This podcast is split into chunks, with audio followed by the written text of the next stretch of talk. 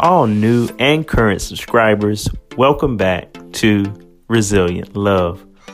Resilient is being able to overcome difficult situations. This podcast is about love, love tips, tips, on, on life, life, and how to level up in your business. Let's, Let's get, get, started, started on, the journey. journey. Thank you all again for coming to another episode of Resilient Love. We have with us today Mr. Alvin Irby. So we appreciate you joining us and closing out our Juneteenth series. Our focus has been about Black culture, conversations around improving and empowering our people to excel and be great. You are a former kindergarten teacher and the founder and chief reading inspirer of Barbershop Books. So, could you share with us and everyone listening a little more about yourself and just the inspiration behind Barbershop Books? Sure. Thank you for having me. Um, my name is Alvin Irby, um, and as you said, I'm the uh, founder of Barbershop Books. We create child friendly reading spaces um, in barbershops across the country, and we provide early literacy training to barbers. Um, the Barbershop Books mission is to help young Black boys ages four to eight to identify as readers by connecting um, fun books to a male centered space and by involving Black men in boys' early reading experiences. So, in a nutshell, um, that is Barbershop Books, and that's that's what we do. Awesome. so we live in North Carolina, by the way. What is the process of a barbershop being a location for barbershop books? So our kind of selection criteria is, is actually quite simple. Um, we just want to know does a barbershop uh, serve at least 40 boys a month? Um, do they have space? You know, generally you know, if a barbershop moves their trash can or their coat rack, they can usually accommodate, um, you know, our, our bookshelf. Um, and then the last criteria is really about buy-in from the barbershop owner uh, and or manager. Do they agree to even have um, the reading space um, in their shops? Right now, because of COVID, um, we are uh, currently kind of um, exploring ways to kind of uh, adapt the program. So maybe instead of having kids kind of use communal books that are available in a bookshelf, maybe um, ha- using some type of book distribution model where we actually kind of give children a small set of books that they can keep and take home. Um, just because in the current climate, you know, parents aren't all that uh, excited about having their children touch communal objects in a public space if you get my get my my drift I, there. I do yeah. That makes sense. It makes sense. Um so with that being said um i'm kind of going to skip down to one of our questions because again you already brought up how go ahead. Oh i just realized i didn't finish answering your question. So you asked me how does a a reading space make it into a barbershop? So there there are kind of two main ways Okay. So an individual person, a church, a, a, small group of people could sponsor a reading space either through our website or you know by creating a a, a fundraiser on uh, Facebook, um, and that's just you know to make it super easy for anyone looking to kind of promote reading um, in their community. Um, and then the second way is that we partner with school districts, library systems, and, and um, city governments um, who are looking to increase out of school time reading and book access for Black boys. So we usually work directly with individual community members or we partner with public institutions to kind of implement the program across an entire neighborhood or city. Oh, perfect. Yeah, we we have some individuals in mind in our community, so we're definitely direct them to your Wonderful. website because yeah again because you're focused on boys.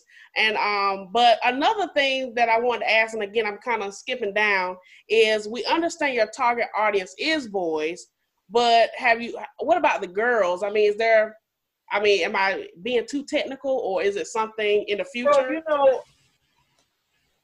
yes barber uh, shop books um you know targets boys but we we are currently developing beauty shop books but but okay. even with that, even with that being said, you know, one thing that I think is really important to mention, you know, is that, you know, for example, the Susan G. Komen Foundation focuses only on breast cancer, right? True. And no one ever comes up to the Susan G. Komen Foundation and says, "Hey, what about the testes, right? What what about the prostate?" well, yeah.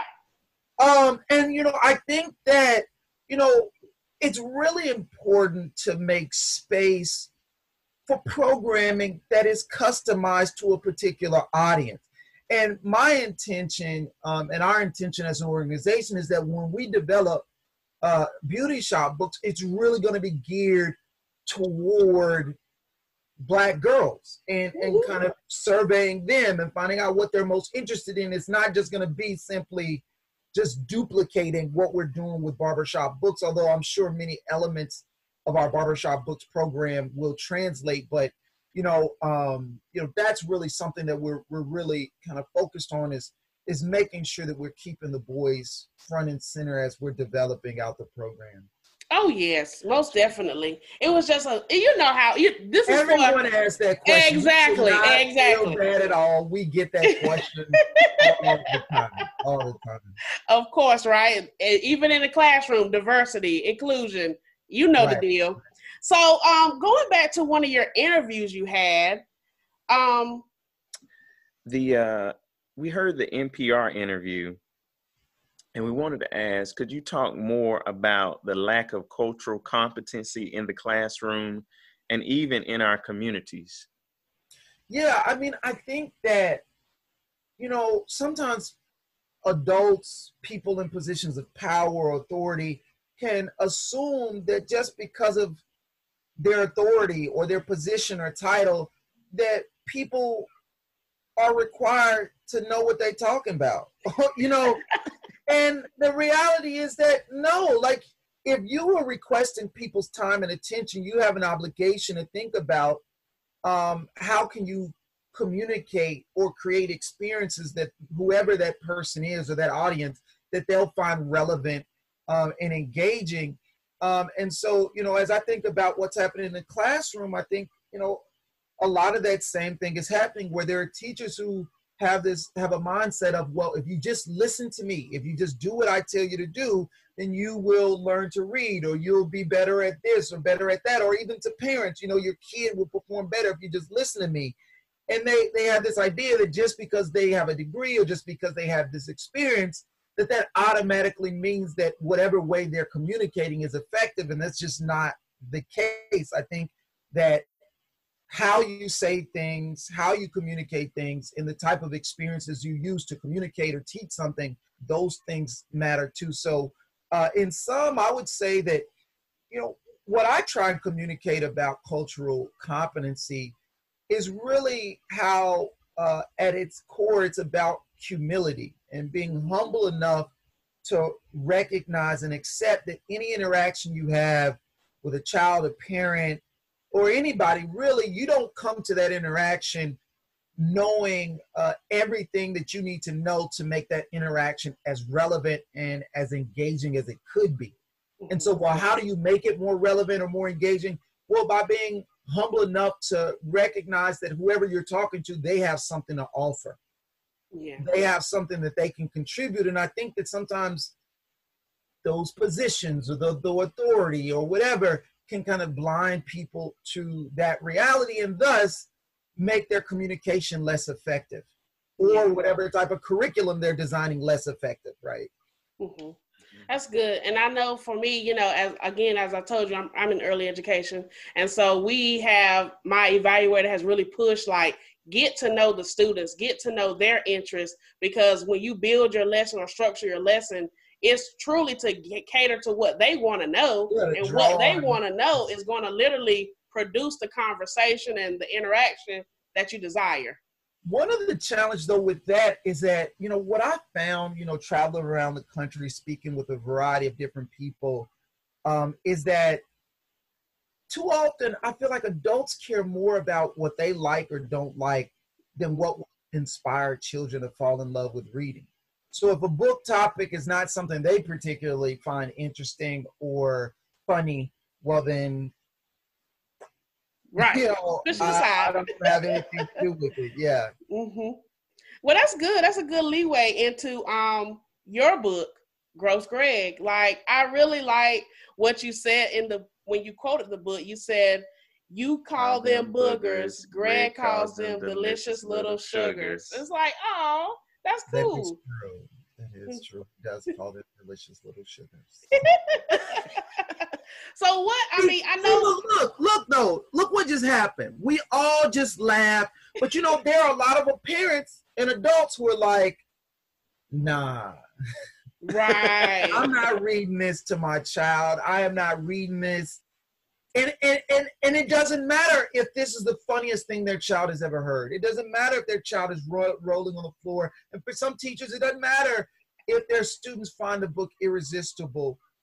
They, because they don't like it, they're not going to introduce it to their children or allow their students or, or children to interact with it. And I think that that is, that's, that's part of the challenge for, I think, publishers is that they aren't writing books because children will read them. They're buying books because parents, schools, or libraries will purchase them. yeah. And that's a that's a different thing, hmm right? Because there may be things that a child would love to read, but that a parent or school might be reluctant to purchase. And so a publisher, are they going to publish something that they aren't absolutely sure they'll be able to pitch or sell? Well, probably not. And so then what does that mean for the diversity of children's literature? I know that's a very good point. and I mean, children need like entertainment books just as much as they need educational books, and I like that you are showing even in that one statement how it's like a comparing and contrast. It's like making your own inference and giving your own descriptive ideas and imagination. I mean, it's just it does a lot for the kid in that one little statement, and I mean the entire book as well. And I mean, you even have an interactive game, so it's like you took the steps Yeah. to make it inclusive and for anybody. Palatable, Huh? palatable for some for, for some teachers and adults. Yeah, for sure. yes, sir. So this que- this two part question with the advancement of technology, how is barbershop books advancing in digital literacy? So one of the things that we are currently um, developing right now is an e-library. Um, and what we're looking to do is to pretty much um, encourage or inspire a lot of the self-published authors to share their ebooks with us. You know, we don't really have a ton of money or anything like that, but we do have parents and librarians and teachers who are like, do you know of any free online resources that have black characters in them?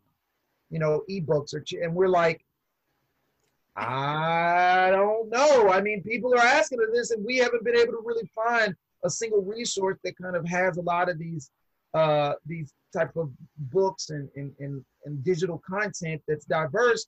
And so what we're looking to do is to crowdsource from the black community um, books that people have written. You know, um, because of the cost of self-publishing going down, because of websites like Fiverr or Upwork, where an ordinary person you can actually contract with a professional illustrator in Russia or Turkey or China Exactly. to, to illustrate your book. And so for a few hundred dollars, you can actually, you know, self-publish a quality children's book. And so what that means is that there are lots of potentially quality children's literature that's floating out on the internet, whether it's sitting on Amazon collecting digital dust or it's attached to an old email, right, collecting digital dust. A lot of people, I think, because they're excited about their children's book that they've, you know, written with their child or with a niece or nephew or inspired by someone in their family,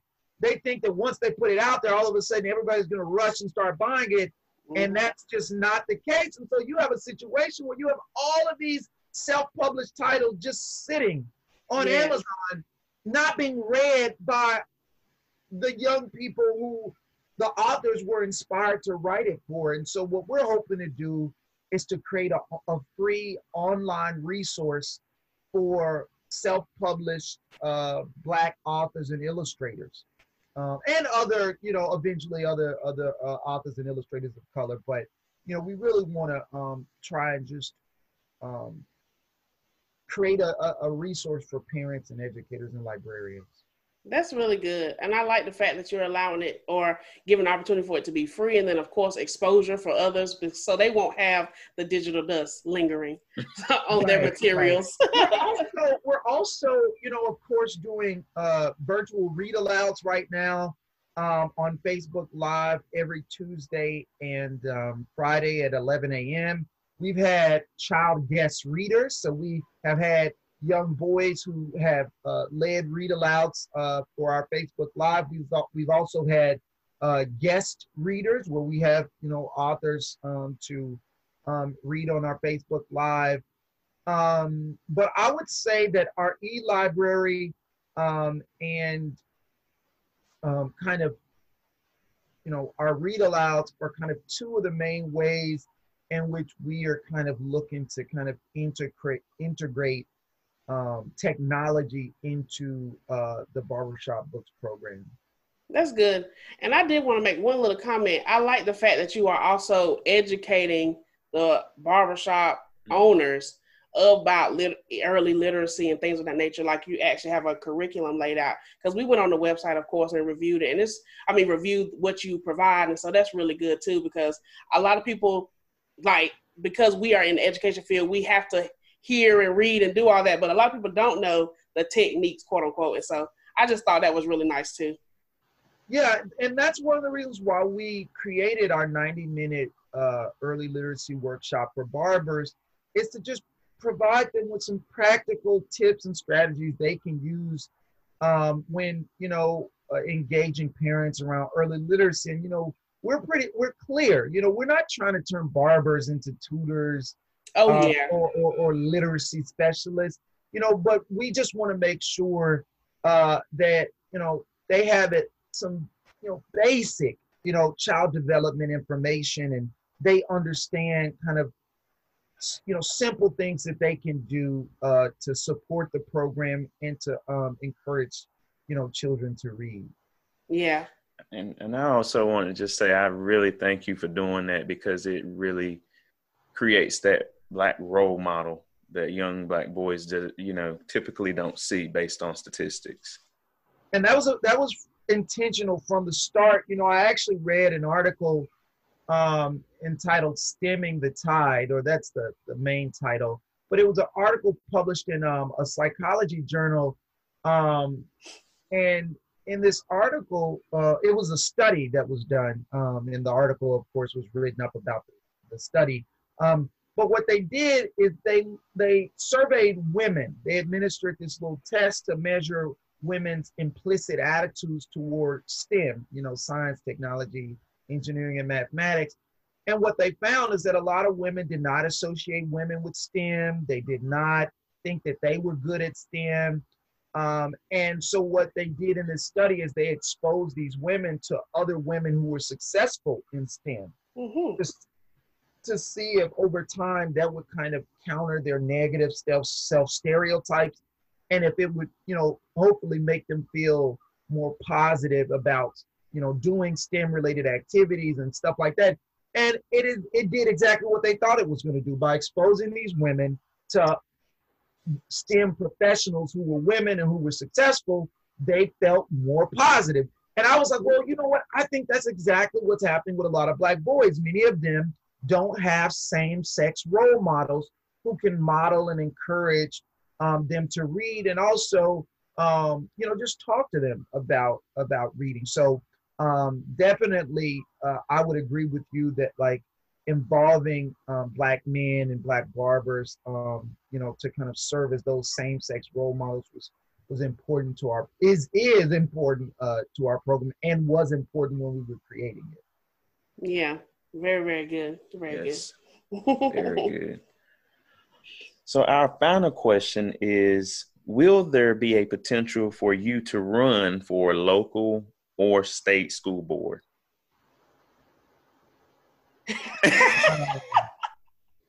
And we we we brought this question up because of your educational background, of course, what you provide, and we see you um, as a very strong advocate and, for for leadership in that capacity and just, and just diverse thinking. Yeah.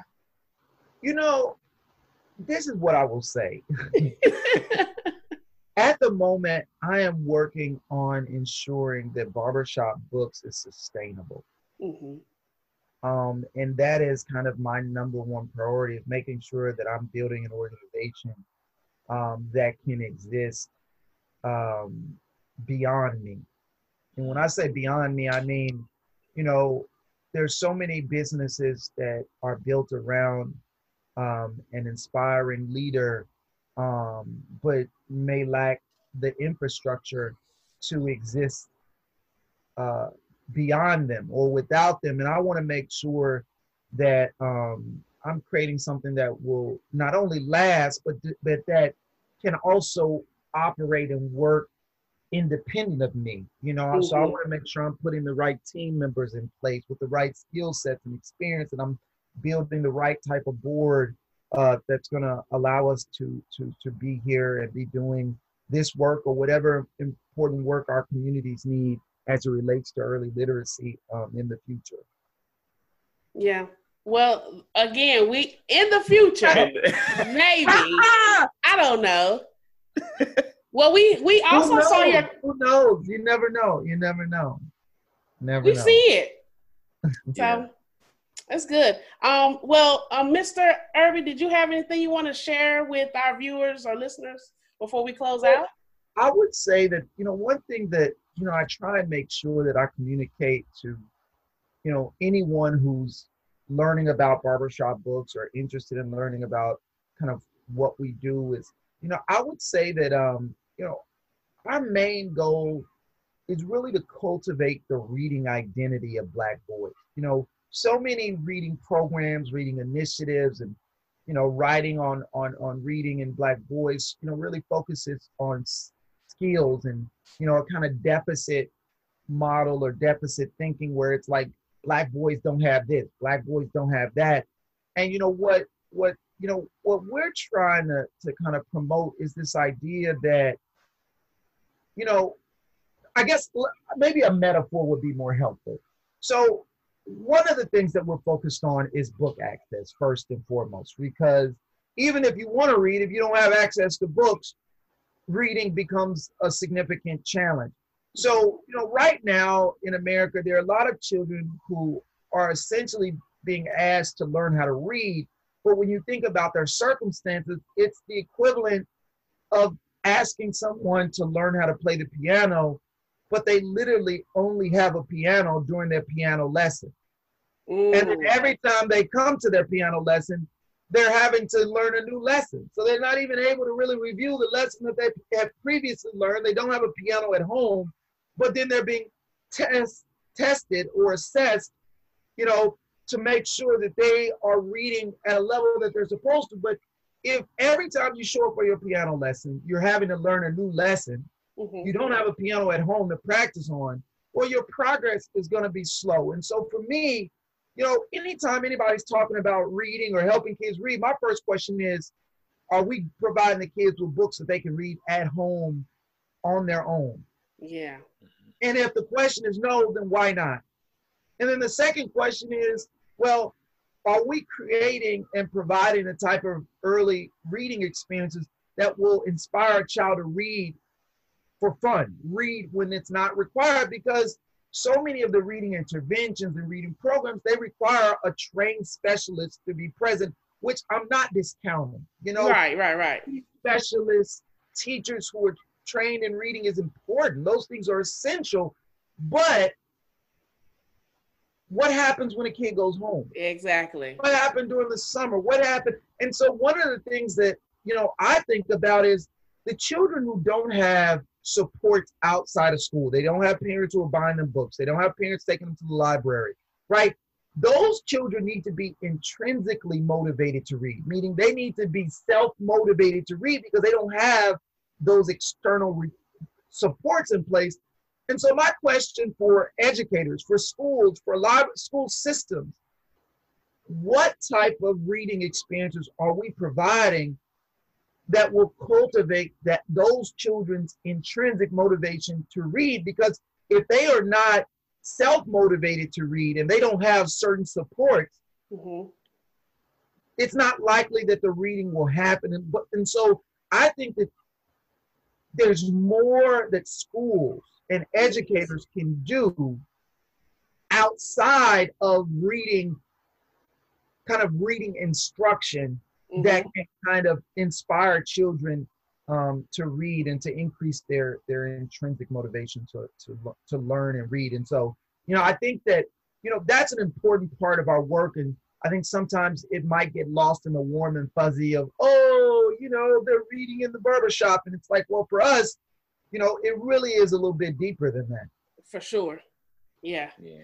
And that's good. That's so good. Um, I have I really, really, really am excited. I'm going to be directing a lot of people in the North Carolina area to go and Do you register. have a specific barbershop uh, that that you go to or that you know in your neighborhood? Mm-hmm. Well, one thing that you could do uh, is talk to that barbershop owner and find out if if he would be interested um, in promoting reading in his barbershop. And you could literally start your own um, um, you could go onto the barbershop books page, click on fundraiser, and you can literally create your own fundraiser for that barbershop and encourage your friends and family to support to help sponsor a reading space uh, and or sponsor reading programming for that barbershop and we can work with you to get um, barbershop books out there if you want to learn more information about barbershop books uh, you can visit our website at barbershopbooks.org. You can also connect with us on social media at Barbershop Books on Twitter, Instagram, and Facebook. Thank you so much for having me, and I look forward to connecting again soon. Well, again, thank you so much for your time. Yes, thank you. And uh, we appreciate the information you provided, and we hope that Barbershop Books continues to grow and excel. And this has been another episode of Resilient, Resilient Love. Love. Thank, thank you, you so much. Thanks so much for listening to Resilient Love Podcast. We wanted to take this opportunity to also let you know that you can help us by committing to a monthly fee of 99 cent, 2.99 or 9.99. Those contributions help us to keep this movement of resilient love going. Blessings to all listeners and subscribers. Thank you all. Resilient love.